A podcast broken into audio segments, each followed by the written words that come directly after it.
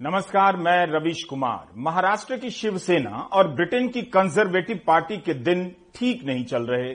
उद्धव ठाकरे ने काफ़ी वक्त लगा दिया इस्तीफा देने में, लेकिन बोरिस जॉनसन इस्तीफा देने के लिए तैयार हो गए। उनकी पार्टी के 50 से अधिक लोगों ने सरकार से इस्तीफा दे दिया, पार्टी में भी इस्तीफे हुए हैं। इस बगावत से भारत के होटल उद्योग को कोई फ़ायदा नहीं, क्योंकि इस्तीफा देने वाले किसी होटल में नहीं छिपने आ रहे। मेरी चिंता दूसरी है। इसी अप्रैल में बोरिस भाई गुजरात में बुलडोजर चला रहे थे। वडोदरा के नज़दीक ब्रिटेन की कंपनी जेसीबी की फैक्ट्री का दौरा करने पहुँच गए। उसी वक्त यूपी से लेकर दिल्ली में बुलडोजर का हल्ला मचा था। इधर बोरिस भाई हलोल में बुलडोजर पर घूमते दिख गए। जिस देश में अंधा कानून, इंसाफ का तराजू नाम से फ़िल्में बनी हों, उस देश में बुलडोजर का इंसाफ नाम से पटकथा लिखी जा रही थी। और एन बीच कहानी में एक इंटरनेशनल एंगल आ गया, जब ब्रिटेन के प्रधानमंत्री का फ़ोटो बुलडोजर के साथ आ गया। लोगों को समझाया गया कि अब दुनिया भी मान रही है कि बुलडोजर ही इंसाफ है। दो महीने बाद बोरिस भाई खुद बगावत के बुलडोजर के नीचे आ गए और टेन डाउनिंग स्ट्रीट से इनका बोरिया बिस्तर बंद गया। कम से कम बोरिस भाई को इतना समझना चाहिए था कि बुलडोजर को लेकर भारत में क्या चल रहा है। कूटनीति की परंपरा तो यही कहती है कि किसी देश के दौरे पर हो तो उन मुद्दों का मज़ाक न उड़ाएँ, जिनसे वहाँ के देश की जनता का एक हिस्सा आतंकित उन चीज़ों के साथ फ़ोटो न खिंचाएँ, जिससे एक तबके को आतंकित किया जा रहा है। मगर बोरिस भाई जैसे नए दौर के नेताओं को इन सब चीज़ों से मतलब नहीं। बोरिस जॉनसन की इस तस्वीर से मीडिया को भी इशारों इशारों में असहाय महसूस कर रही जनता का मज़ाक उड़ाने का मौका मिल गया, डराने का। इस तरह की हेडलाइनें लिखी गई, इंटरनेशनल बना बाबा बुलडोजर और ब्रिटिश पीएम का बुलडोजर, वेलकम विस्मयादी बोधक चिन्ह। बोरिस भाई का बंद गया बोरिया बिस्तर या बोरिस पर बगावत का बुलडोजर। गोदी मीडिया की भाषा में कहानी कहीं की हो, किसी की हो, हर चीज़ ऐसे ही पेश की जाती है। हमारे लिए बोरिस भाई की कहानी कहीं से बोरिंग नहीं, लेकिन इस देश में उससे भी ज़रूरी कहानियाँ हैं। बुलडोजर का इंसाफ, बकवास टाइटल है। हमारी फ़िल्म का टाइटल अलग है। राजू का इंसाफ बी आर चोपड़ा की फ़िल्म थी इंसाफ का तराजू। उसी से प्रेरित है राजू का इंसाफ। इंसाफ की देवी ने अपना तराजू राजू को पकड़ा दिया है। ये मेरी फ़िल्म का थीम है। लेकिन यह तो जान लीजिए कि संगे मरमर की बनी इंसाफ की यह देवी कौन है? इसकी आँखों पर पट्टी क्यों बंधी है? एक हाथ में तलवार और एक हाथ में तराजू क्यों है? क्या देवी फ्रेंड की बाजुओं में पेन नहीं होता? ग्रीक देवी है तो मैं इन्हें फ्रेंड कह सकता हूँ। किसी की आस्था आहत नहीं होगी। दुनिया भर की अदालतों में यह मूर्ति दिख जाती है और जब भी इंसाफ का चेहरा दिखाना होता है, यह मूर्ति काम में आती है। इस धरती पर यह देवी कब से न्याय की देवी बन बैठी, ठीक ठीक बताना मुश्किल है। कहीं पढ़ने को मिला इंसाफ को मूर्ति का रूप देने का श्रेय, मिस्र की सभ्यता को जाता है। तो कहीं पढ़ने को मिला कि चौदहवीं सदी में ऐसी मूर्ति पाई गई। ज़रूर पक्के तौर पर दावा किया जाता है कि न्याय की इस देवी का संबंध ग्रीक मिथकों के संसार से है। जिसके देवी, देवता अजब, गजब के हैं, भयंकर भी हैं, मजाकिया भी हैं। कभी कभी तो ऐसा लगता है कि इंसाफ की देवी के पास तलवार भी नहीं बची है, तराजू भी लेकर कोई भाग गया है। एक बार बांग्लादेश में इसी बात पर आंदोलन हो गया कि अदालत के परिसर में इंसाफ की मूर्ति हटाई जाए। हटा दी गई। अमेरिका में इस मूर्ति को लेकर कई वाजिब सवाल उठे हैं कि इस मूर्ति का रंग सफ़ेद और इसका इंसाफ श्वेत लोगों के लिए भी अलग। इसकी तरह जज की कुर्सी पर बैठा शख्स भी व्हाइट बन जाता है और उसके फैसलों में रंग भेद का रंग झलकने लगता है। धीरज के साथ प्राइम टाइम देखा कीजिए। यूट्यूब में तो फिर से देखिए। एनडीटीवी इंडिया का यूट्यूब चैनल है। उसे सब्सक्राइब कर लीजिए। वहाँ प्राइम टाइम मिल जाएगा। पुलिस तो कभी भी आ जाएगी, लेकिन जब तक नहीं आती है, तब तक आप फ़िल्म की तरफ़ प्राइम टाइम देखिए। उस दिन कौन सा दिन था याद नहीं। जब मैं पटना के सिनेमा हॉल में महान फिल्मकार बी आर चोपड़ा की फ़िल्म इंसाफ का तराजू देखने गया। फ़िल्म का टाइटल सॉन्ग दिमाग में ठहर गया। गाने में इंसाफ की यही देवी दिखी। उसके हाथों में तराजू दिखा। ग्रीक कथाओं की देवी है मुझे पता नहीं। ग्रीस देश का नाम भी नहीं सुना था। उस रोज न्याय की इस खूबसूरत देवी के हाथ में तराजू देखकर पटना के अंटा घाट सब्ज़ी मंडी में सब्ज़ी तोलने वालों का ध्यान आ गया। एक तरफ़ दो किलो प्याज और एक तरफ़ बटखरे। मेरे बाल मन में प्रश्न आया, जो मैंने किसी भी प्रधानमंत्री को नहीं बताया, यह प्रश्न मेरे मन की बात का हिस्सा बनकर रह गया।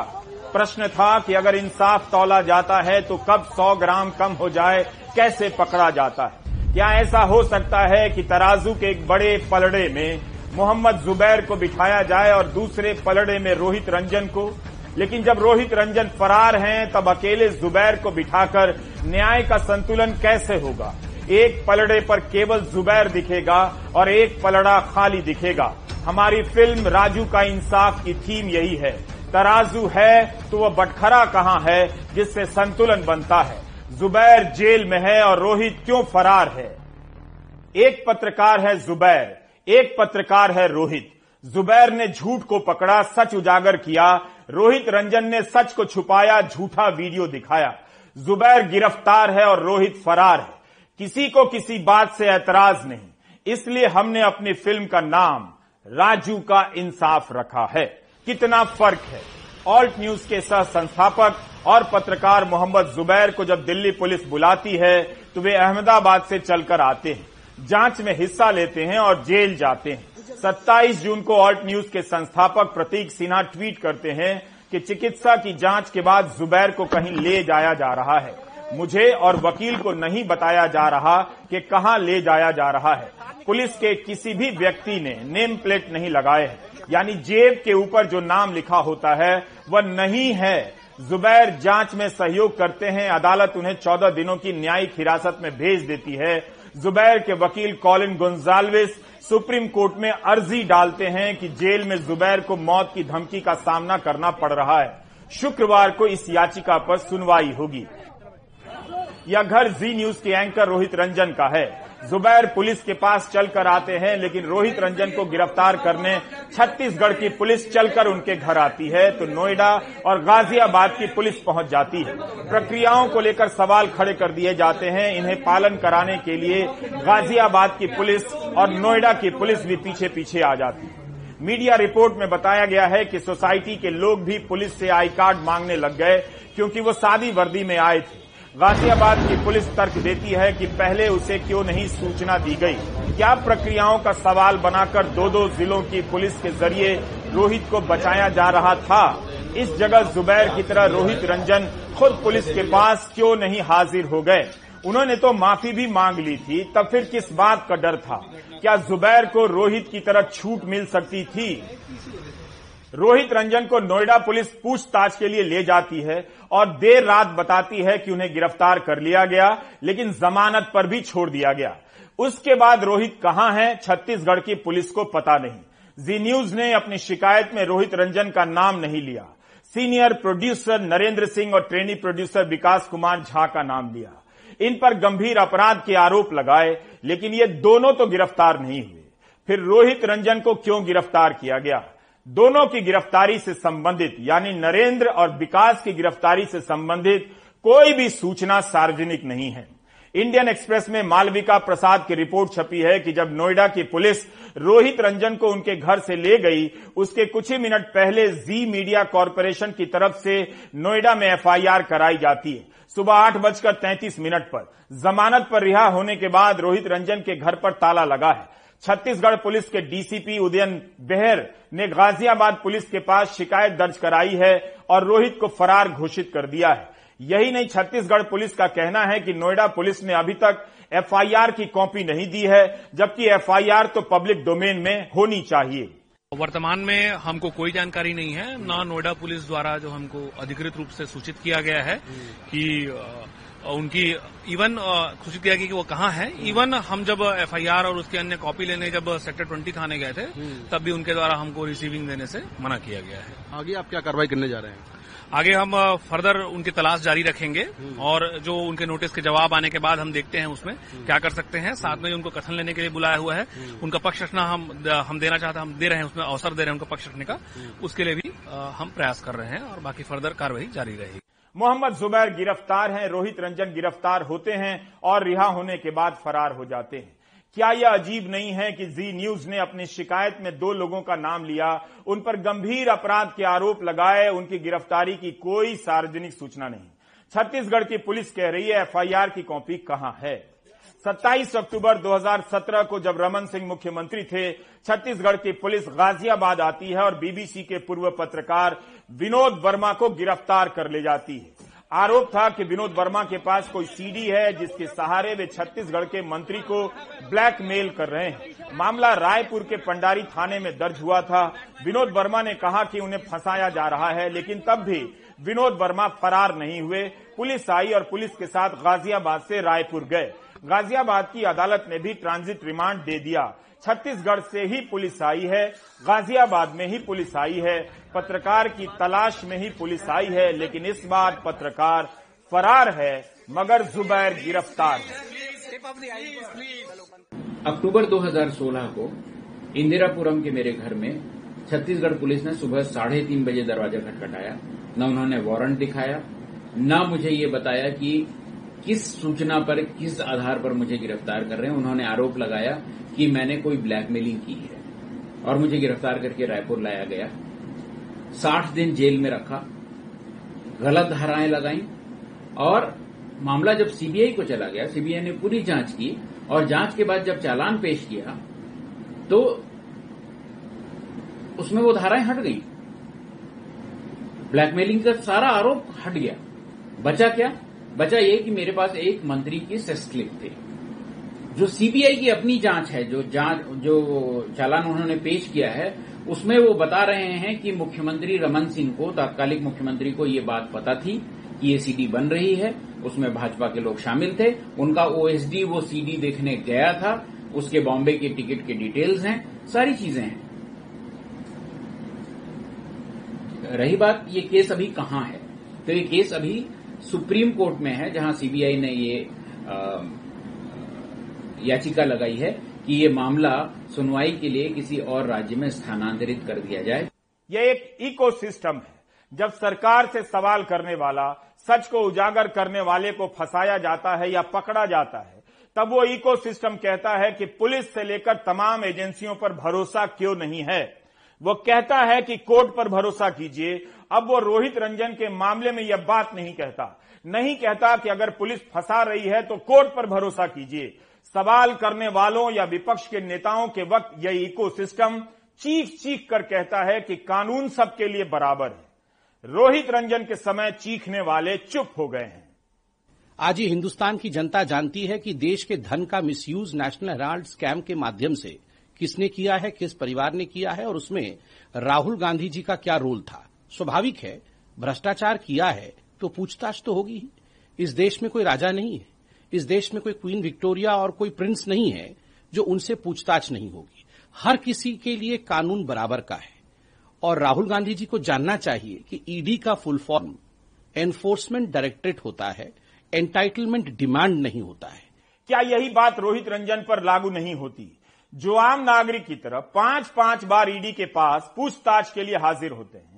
उन्हें राजकुमार बताया जाता है। तो रोहित रंजन क्या है? क्या राजकुमार हैं? जो फरार हैं, उनके लिए उसी कानून और कोर्ट की मांग क्यों नहीं हो रही है? इसलिए हमने फ़िल्म बनाई राजू का इंसाफ। हमारी फ़िल्म का नायक राजू अपने हिसाब से इंसाफ करता है। राजू के चरणों में जनता की भीड़ है। राजू जिसे कहता है, जनता उसे अपराधी मान लेती है। मेरी कहानी का राजू हैट पहनता है। मगर जेंटलमैन नहीं है, हो ही नहीं सकता। राजू का इंसाफ तराजू पर तौल कर नहीं मिलता, उसकी आरज़ू से मिलता है। उसके पास मीडिया का पावर है, उसकी तारीफ़ गाने वाला एंकर फरार हो सकता है, उससे सवाल करने वाला पत्रकार जेल जा सकता है, उसके पास एक ही रास्ता बचता है, आखिरी रास्ता गिरफ़्तार। जुबैर गिरफ़्तार है, रोहित रंजन फरार है। सियासत के हिसाब से पुलिस खेल खेल रही है भारत के विदेश मंत्रालय ने जुबैर पर जर्मन विदेश मंत्रालय के बयान पर ऐतराज ज़ाहिर किया है। कहा है कि यह हमारा आंतरिक मामला है, मामला न्यायालय के अधीन है। हमारी न्याय व्यवस्था स्वतंत्र है। इस पर किसी तरह की टिप्पणी अनुपयोगी है, ऐसा नहीं करना चाहिए। जर्मनी के विदेश मंत्रालय ने कहा कि अगर भारत खुद को दुनिया का सबसे बड़ा लोकतंत्र कहता है तो उससे उम्मीद की जाती है कि प्रेस की स्वतंत्रता और अभिव्यक्ति की स्वतंत्रता को ज़रूरी स्थान मिले स्पेस मिले पत्रकार जुबैर की गिरफ्तारी पर जर्मनी ने कहा कि उसके संज्ञान में मामला है और उस पर नज़र भी spezifischen Fall kennen ähm, und unsere Botschaft in Neu-Delhi den Fall deswegen sehr genau beobachtet und wir hierzu auch äh, mit unseren EU-Partnern vor Ort im Austausch stehen. Die EU hat ja einen Menschenrechtsdialog auch mit Indien und ähm, sagen allgemein Meinungs- und Pressefreiheit ähm, äh, sozusagen sind Thema und Gegenstand äh, auch des Austauschs mit Indien. Alt News के जुबैर और प्रतीक सिन्हा को Oslo के peace research institute of Oslo ने Nobel पुरस्कार के लिए प्रस्तावित किया है सिद्दीक कप्पन को सब भूल गए सिद्दीक कप्पन की कोई बात नहीं करता इस समय भारत की आज़ादी का अमृत महोत्सव चल रहा है आज़ादी की लड़ाई दरअसल जेल के भय से लड़ने की लड़ाई थी। बहुत लोग माफ़ी मांगकर जेल से बाहर आ गए। तो बहुतों ने जेल में जान दे दी। जेल को अपना घर बना लिया, गीत रचे और जेल का डर जनता के बीच से भगा दिया। ऐसे गीतों पर अंग्रेज़ी हुकूमत ने प्रतिबंध लगा दिए। उन्नीस में उत्तर प्रदेश के संस्कृति विभाग ने निशुल्क वितरण हेतु इन प्रतिबंधित गीतों का संग्रह प्रकाशित किया। इस संग्रह के लिए उन्नीस में संस्कृति विभाग में जो भी अधिकारी रहे या कर्मचारी रहे, सभी बधाई के पात्र हैं। अंग्रेज़ी हुकूमत जेल में तरह तरह की यातनाएँ दिया करती थी। कैदी को कम से कम सामान दिया जाता था, लेकिन आज़ादी के दीवाने तकलीफों की परवाह नहीं करते थे। इसी किताब में कविता है, यहाँ हम जेल जाने के लिए तैयार बैठे हैं। खुदा जाने ये हाकिम क्यों किए इनकार बैठे हैं? ठसा ठस जेल खाने भर गए हैं आज भारत के। न कंबल है, न तसले हैं, दीवाला काढ़ बैठे हैं। तसला का बहुत ज़िक्र आता है। इसी पर एक पूरी कविता आपको पढ़कर सुनाना चाहता हूँ। कविता का नाम है तसला महिमा। उस समय जेल में तसला मिला करता होगा, जिसका इस्तेमाल कैदी तरह तरह से करते होंगे। तो इस कविता में तसले का संबंध जेल के भय से बन जाता है। और तसले के ज़रिए उस भय को मिटाया जाता है। गौर कीजिए, यदि सच पूछो तो कारागृह में सर्वस्व हमारा है तसला दुख कंद नसावन सुखदायक प्रिय इष्ट सहारा है तसला। खाना इसमें ही खाते हैं, पीते पानी सुख पाते हैं, इस पर ही बलि बलि जाते हैं, यह हृदय दुलारा है तसला। कुर्सी का काम यही देता बन तकिया दुख है हर लेता दुख सिंध से नैया है खेता, भवपार उतारा है तसला। कैदी जब मन बहलाते हैं, तबला वे बना मिल गाते हैं। इसी को ही वाद्य बनाते हैं, यही है निस्तारा है तसला। जब धूप ग्रीष्म की कड़ी पड़े या वर्षा की अति झड़ी पड़े बन छाता रक्षक घड़ी पड़े या दुख सहारा है तसला। जब युद्ध परस्पर ठनता है या चक्र सुदर्शन बनता है, अतिमुग्ध जेल की जनता है, चितरंजन प्यारा है तसला। सच्चा साथी इसको जानो, सुख दुख में इसको पहचानो, मन में महिमा इसकी मानो, गुण विस्तृत विस्तारा है तसला। कर स्वच्छ बना इसका दर्पण, करते प्रतिक्षण इसका पूजन, निष्दिन करते हैं आराधन, अद्भुत है न्यारा है तसला। स्वच्छ पात्र यही अति सुख कर है, अनुशक्ति अमोघ शक्तिधर है, प्राणों का प्यारा मनहर है नैनों का तारा है तसला। ऐसी ही एक कविता का शीर्षक है, ससुराल के अंदर साहब। इसकी पहली दो पंक्तियाँ हैं। जेल खाने का नहीं, कुछ भी हमें डर साहब। कौन जाता नहीं ससुराल के अंदर साहब। कभी और सुनाऊँगा। अमरावती से अनुराग द्वारी की तीसरी रिपोर्ट। यही की सांसद हैं नवनीत राणा, निर्दलीय। नवनीत राणा और उनके विधायक पति रवि राणा हनुमान चालीसा पाठ के बाद सुर्खियों में आए। अमरावती में हुए उमेश कोल्हे हत्याकांड को दोनों आतंकी साजिश बता रहे हैं, सीमा पार से तार जोड़ रहे हैं। लेकिन एनडीटीवी को अपनी तफ्तीश में पता लगा है कि जिस व्यक्ति को इस हमले का मास्टरमाइंड बताया जा रहा है और वह मुख्य आरोपी भी है, उसने न सिर्फ़ पिछले चुनावों में राणा दंपति के लिए प्रचार किया, बल्कि इलाके के लोगों के मुताबिक उनके बेहद करीबी भी था। सांसद और विधायक दोनों इससे इनकार करते हैं और कहते हैं कि जिस भी दल का कार्यकर्ता हो, कड़ी सजा मिलनी चाहिए। अमरावती में जाकिर कॉलोनी के तमेला ग्राउंड इलाके की सकरी गलियाँ। इलाके में जाते ही पिछड़ेपन और गरीबी का एहसास होता है। इन्हीं सकरी गलियों के आखिरी छोर पर रहता है इरफान खान। घर में चार बच्चे हैं, बूढ़ी माँ और पत्नी। इरफान को अमरावती के केमिस्ट उमेश कोल्हे की हत्या का मास्टर माइंड बताया जा रहा है। कहा जा रहा है कि उसने ही हत्यारों को जुगाड़ा, उन्हें फंड और गाड़ी दी। अमरावती सांसद नवनीत राणा और उनके पति विधायक रवि राणा इसे हिंदुत्व पर हमला बता रहे हैं। कह रहे हैं, इस पूरे मामले के तार पाकिस्तान से जुड़े हैं। ये जो आरोपी पकड़े गए, ये इनफ नहीं है। इसके पीछे पाकिस्तान से जो संगठन जुड़ी हुई है, जो अंतर्राष्ट्रीय लेवल पे कुछ संगठना ऐसे लोगों को फाइनेंस करती उस संगठन के अंत तक एनआई के माध्यम से कार्रवाई होना चाहिए। क्योंकि आज उदयपुर की जो घटना है और अमरावती की जो घटना है, वो देश के लिए पूरी आहत पूछी है। पूरा देश घबराया हुआ है और अमरावती में तो पूरा दहशत का माहौल है। विधायक और उनकी सांसद पत्नी इन दिनों हनुमान चालीसा पढ़कर सुर्खियों में हैं। पुलिस पर आरोप भी लगा चुके हैं कि उन्होंने जानबूझकर उमेश कोल्हे की हत्या की वजहों को सार्वजनिक नहीं किया। कहा, अगर वो खत नहीं लिखते तो एनआईए जाँच शुरू नहीं होती। लेकिन हमारी तफ्तीश में कुछ चौंकाने वाली बातें सामने आई। ये अमरावती के मास्टरमाइंड इरफान खान की फेसबुक वॉल है। 2019 में कई दफे वो नवनीत राणा की तारीफ़ के पोस्ट करता है। उनके पति के साथ तस्वीर भी पोस्ट करता है। इलाके के लोग और उसके दोस्त कहते हैं कि पिछले चुनाव में इरफान ने राणा परिवार के लिए खूब काम किया। पहले जब भाभी खड़े हुए थे, जो नवनीत राणा राणा जी की वाइफ तो उनके लिए तो उन्होंने बहुत काम करे थे। सबके लिए उनका तो चक्रा बहुत हो रहे थे। भाभी के पूरे मोहल्ले में हर जगह घूम रहे थे। इरफान भाई ने उनके लिए सबसे ज़्यादा मेहनत करे और वो चुन के आए तो हमको भूल ही गए बाद में। पानी से खड़े हुए थे उनके घर वाले तो उनके लिए उन्होंने बहुत वोट लाए थे। हालाँकि सांसद कह रही हैं वो इरफान को नहीं जानती और कोई भी शख्स चाहे किसी का समर्थक भी क्यों ना हो उसे बख्शा नहीं जाना चाहिए। क्राइम करने वाला किसी भी व्यक्ति के साथ जुड़ा है वो क्रिमिनल है। तो इरफान वगैरह को आप लोग बिल्कुल नहीं जानते? कोई चुनाव प्रचार में कभी मिले? सर आ, मैं आपको इतना ज़रूर बता सकती हूँ कि वो मेरे कार्यकर्ता नहीं है। नहीं अगर वो मेरे कार्यकर्ता हैं तो मुझे लगता है मैं इस परिवार को जाके नहीं मिलती। जिनके वो कार्यकर्ता हैं जो खुद को गार्जियन मिनिस्टर कहती थी ये ज़िले के जो थे उन्होंने कोल्ले परिवार को जाके सिंपथाइज क्यों नहीं किया? मेरे कार्यकर्ता रहते थे या कोई भी रहते थे मेरे को तो मैं तो कभी आज तक उनसे मिला भी नहीं। ना उनको पहचानता हूँ ना कोई मेरे साथ उनका फ़ोटो है ना कोई आ, किसी प्रकार का मेरा उनसे कोई संबंध है। पर मेरा बोलना है ये कोई भी पार्टी में ऐसे लोग होंगे तो उसका विरोध होना चाहिए। आज कांग्रेस ने विरोध क्यों नहीं किया? क्यों कोल्ले को समर्थन क्यों नहीं दिया? कोल्ले परिवार के पीछे क्यों खड़े नहीं रहे? वहीं कांग्रेस का मानना है कि मामला गंभीर है वो राणा परिवार के आरोपों को भी झूठा बता रहे हैं। जो राजस्थान में आपने देखा होगा कि जो छपड़ा आदमी है जो जिसने ये घटना की है वो ताहिर नाम का जो क्या नाम का था वो भी बीजेपी का कार्यकर्ता निकला। ये भी आपने देखा होगा कि यहाँ पे नवनीत राणा का कार्यकर्ता मिला। तो एक सोची समझी चाल जो है कि धर्म के आधार पर जाति के आधार पर लोगों को तोड़ो और उसमें सत्ता कर लो।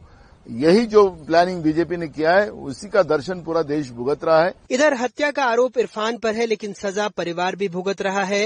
एक अजीब सी खामोशी उसके घर में है। माँ बीवी को पता ही नहीं लग रहा कि हुआ क्या है। हमको इस बात से कुछ पता ही नहीं है। हम बाहर ही नहीं जाते दोनों सास दो हम हमारे घर में रहते हमारा पढ़ना लिखना बच्चों को पढ़ाते लिखाते।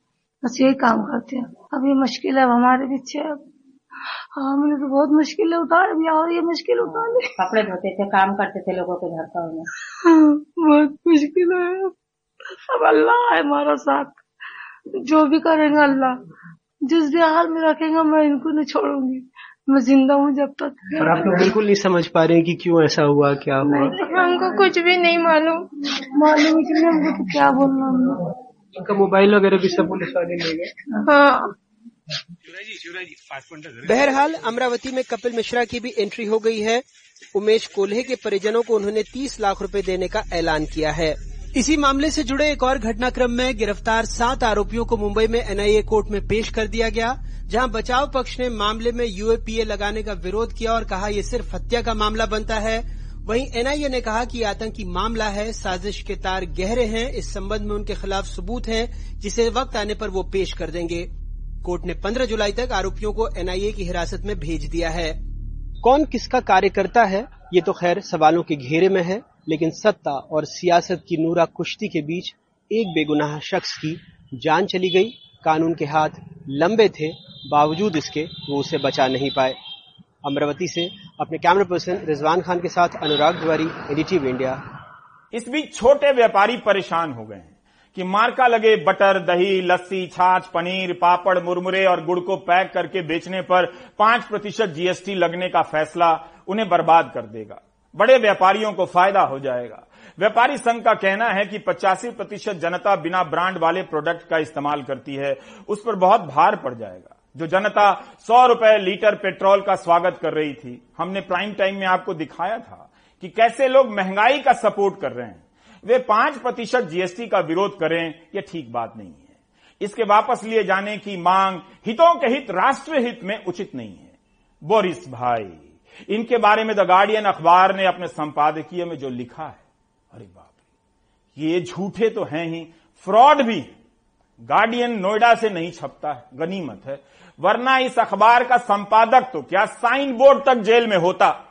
मैं पढ़ रहा हूँ, लेकिन डर भी लग रहा है कि इसे पढ़ने के कारण लंदन की पुलिस मेरी तलाश में नोएडा ना आ जाए। Fraud is a word that can describe a person and an action. Deception and the deceiver. Boris Johnson is both. मतलब बोरिस जॉनसन के काम और व्यक्तित्व में ही फ्रॉड और धोखा भरा हुआ है। यह धोखेबाज है। सीरियल लायर है गार्डियन लिखता है। यानी हर समय झूठ बोलता है। यह व्यक्ति देश को एक झूठ बेचा गया उसका अवतार हे। ग्रीक देवी प्लीज़ हेल्प मी मैं गार्डियन का संपादकीय पढ़ रहा हूँ। जो बोरिस जॉनसन के बारे में लिखा गया है कि जिसने भी बोरिस जॉनसन के कैरियर को फॉलो किया है वो देख सकता है कि उसका रास्ता झूठे बयानों और धोखेबाजियों का रहा है। इसके आत्ममुग्ध चरित्र से देश को जो नुकसान पहुँचा है, उसका अंदाज़ा लगाना बहुत मुश्किल मैं दावे के साथ कह सकता हूँ कि बोरिस जॉनसन से मिलता जुलता इतना झूठ बोलने वाला एक भी नेता भारत में नहीं लोग मेरे इस दावे पर विश्वास क्यों नहीं कर रहे हैं? उन्हें करना ही चाहिए। बोरिस जॉनसन ने कहा है कि उन्होंने नए कैबिनेट की नियुक्ति कर दी है। जब तक कोई नया प्रधानमंत्री नहीं चुन लिया जाता, वही प्रधानमंत्री रहेंगे और आप और हम ब्रेक लेंगे।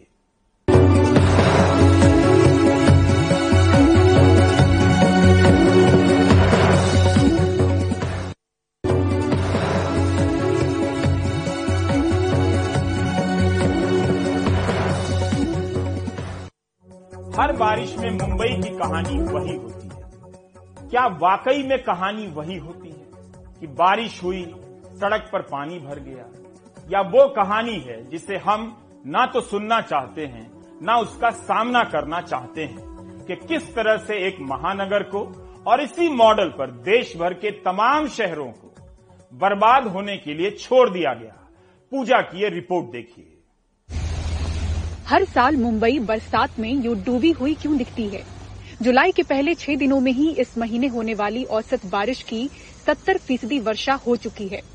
60 से 70 मिलीमीटर तक की बारिश मुंबई की व्यवस्था झेल लेती है। 100 के करीब या इससे ऊपर शहर तैरता हुआ नज़र आता है। आखिर इसके कारण क्या है? बारिश के पानी को प्रभावी ढंग से समंदर में बहाने के लिए नालों का जो नेटवर्क है, जो ड्रेनेज सिस्टम है मुंबई का, वो 140 साल पुराना है, जिसे अंग्रेज़ों ने डिज़ाइन किया था। लेकिन तब हरियाली हुआ करती थी और अब देखें तो शहरीकरण जिस तरह से बढ़ा है, निर्माण कार्य जिस तरह से बढ़ा है, हर साल सैकड़ों टन कचरा जो है नालों में जमा होता है, जिसकी वजह से ये पंचर हो चुका है, ये खराब हो चुका है। 2019 के सीएजी रिपोर्ट में भी ये बात कही गई है। अब ऐसे में सिर्फ़ ऊपरी मरम्मत से इन नालों का कुछ नहीं होने वाला इसे बदलने की ज़रूरत है। इसी के साथ एक स्टडी भी अपने आप में समझनी बहुत ज़रूरी है जिसमें कहा गया है कि मुंबई शहर औसतन सालाना दो मिलीमीटर की दर से डूबती जा रही है। ड्यूरिंग हाई टाइड फ्लड होता है। Mumbai it is it is natural because Mumbai is low lying island अभी उसको फ्लडिंग uh, से बचाने के लिए we have to allow water to go out to sea वो लोग जाके मट्टी डाल रहे, समुद्र में और कोस्टल रोड बना रहे। तो कोस्टल रोड स्टिल्ट पे भी बना सकता था। समुद्र में मट्टी डालने का क्या ज़रूरत है? वो पानी कुछ दूसरी जगह पे जाएगा। तो entire entire development plan in Mumbai is design to aggravate flooding एक तारीख से लेकर के सात तारीख के बीच में पाँच बार मुंबई को थ्री डिजिट रेनफॉल मिली है, जो बहुत ही ज़्यादा बारिश है और इसके कारण ये सारी जो मुसीबतें वो देखने को मिल रही हैं। और ऊपर से जल स्तर भी समुद्र का धीरे धीरे बढ़ रहा है। जो फ़िलहाल इतना ज़्यादा खतरा नहीं है, लेकिन अगले दस बीस सालों में हमें उम्मीद है कि जब समुद्र का स्तर कम से कम एक फुट तक बढ़ जाएगा या आठ नौ इंच बढ़ जाएगा तो लो लाइंग एरियाज़ में और ज़्यादा दिक्कत का सामना करना पड़ेगा। वहीं बड़े पैमाने पर लगातार निर्माण मुंबई के जल भराव के संकट का एक प्राथमिक कारण है। भूमि में बदलाव के कारण पानी सोखने की ज़मीन की प्राकृतिक क्षमता कम हुई है। कंस्ट्रक्शन जो देखेंगे आप गवर्नमेंट का कंस्ट्रक्शन ही सबसे बड़ा धोखा है। लेट मी एक्सप्लेन जो फ्लड का पानी रोकने के लिए मुंबई आइलैंड होने की वजह से एक टापू है तो जहाँ पानी समंदर का अंदर आता है। तो जब तक लो टाइड नहीं होता पानी निकल नहीं पाता तो, तो उस वक्त तक पकड़ के रखने के लिए जगह होना चाहिए। वो जगहों के ऊपर इन्होंने एक तो नदियों के ऊपर सारे बड़े बड़े दीवार बना दिए तो जो ज़मीन का पानी है वो जा नहीं पाता है तो लॉगिंग हो जाता है वहाँ पे जहाँ पे भी है।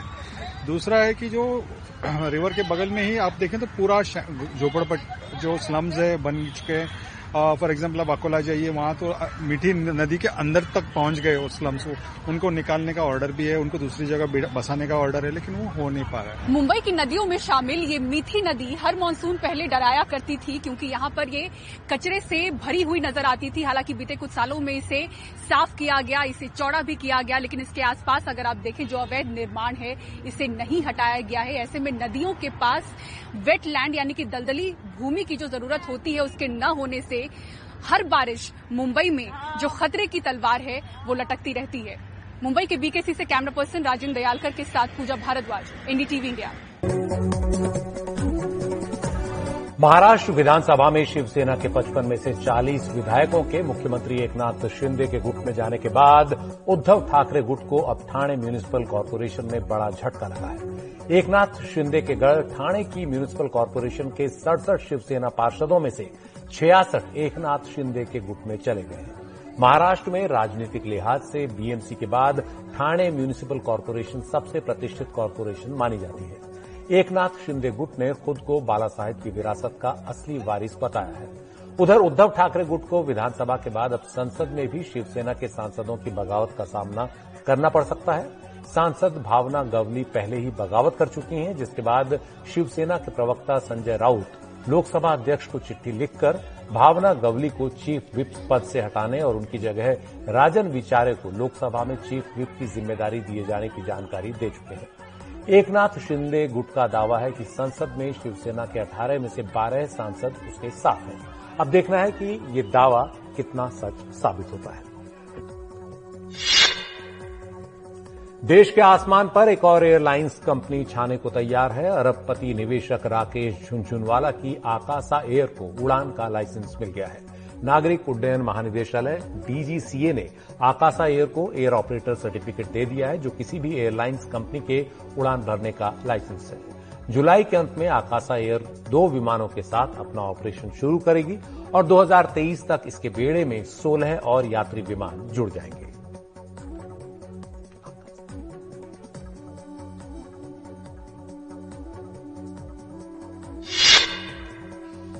बिहार की राजधानी पटना में राजा बाज़ार के एक मुस्लिम परिवार ने एक हिंदू बुज़ुर्ग का अंतिम संस्कार संपन्न करवाकर इंसानियत की एक नायाब मिसाल पेश की है। वो भी इस माहौल के बीच जहाँ एक दूसरे पर इतना ज़्यादा विश्वास लोगों का घट रहा है। मोहम्मद रिजवान की दुकान पर बीते 25 साल से काम करने वाले रामदेव का निधन हो गया। जिसके बाद अपने परिवार के सदस्यों की तरह मानने वाले रिजवान और उनके परिवार ने रामदेव की अर्थी को न सिर्फ़ कंधा दिया, बल्कि पूरे विधि विधान के साथ उनका अंतिम संस्कार भी करवाया। पिछहत्तर साल के रामदेव रिजवान की दुकान में अकाउंटेंट का काम करते थे और वो एक तरह से रिजवान और मोहम्मद अरमान के परिवार के सदस्य ही थे।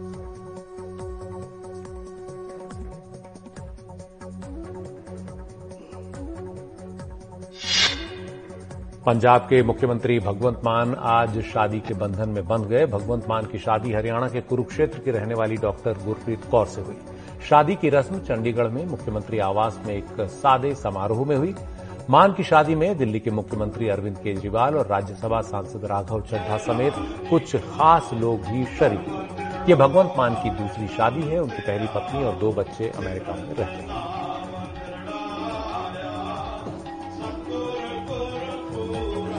आप देख रहे थे प्राइम टाइम नमस्कार।